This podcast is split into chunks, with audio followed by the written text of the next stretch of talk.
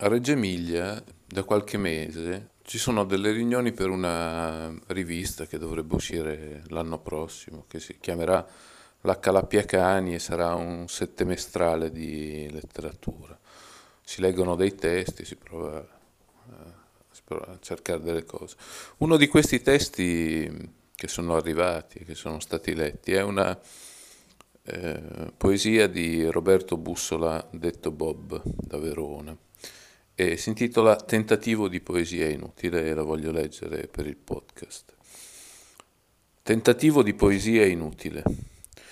Gettonai ai gendarmi che saranno state le 5:20 e scribacchiai con la Biro che saranno state le 5:20.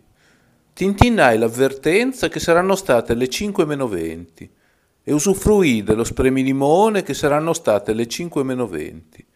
Mi nutrii del pomo granato che saranno state le 5:20 e fui partecipe della ciclocampestre che saranno state le 5:20. Proiettai qua e là lo stabio che saranno state le 5:20 e dischiusi l'apparato difensivo che saranno state le 5:20. Mi situai i calzerotti che saranno state le 5:20 e spennacchiai il casuario che saranno state le 5:20.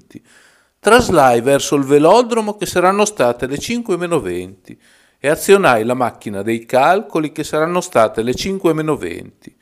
Ma te, lo sai a che ora diedi principio a questi brusii fondocranici?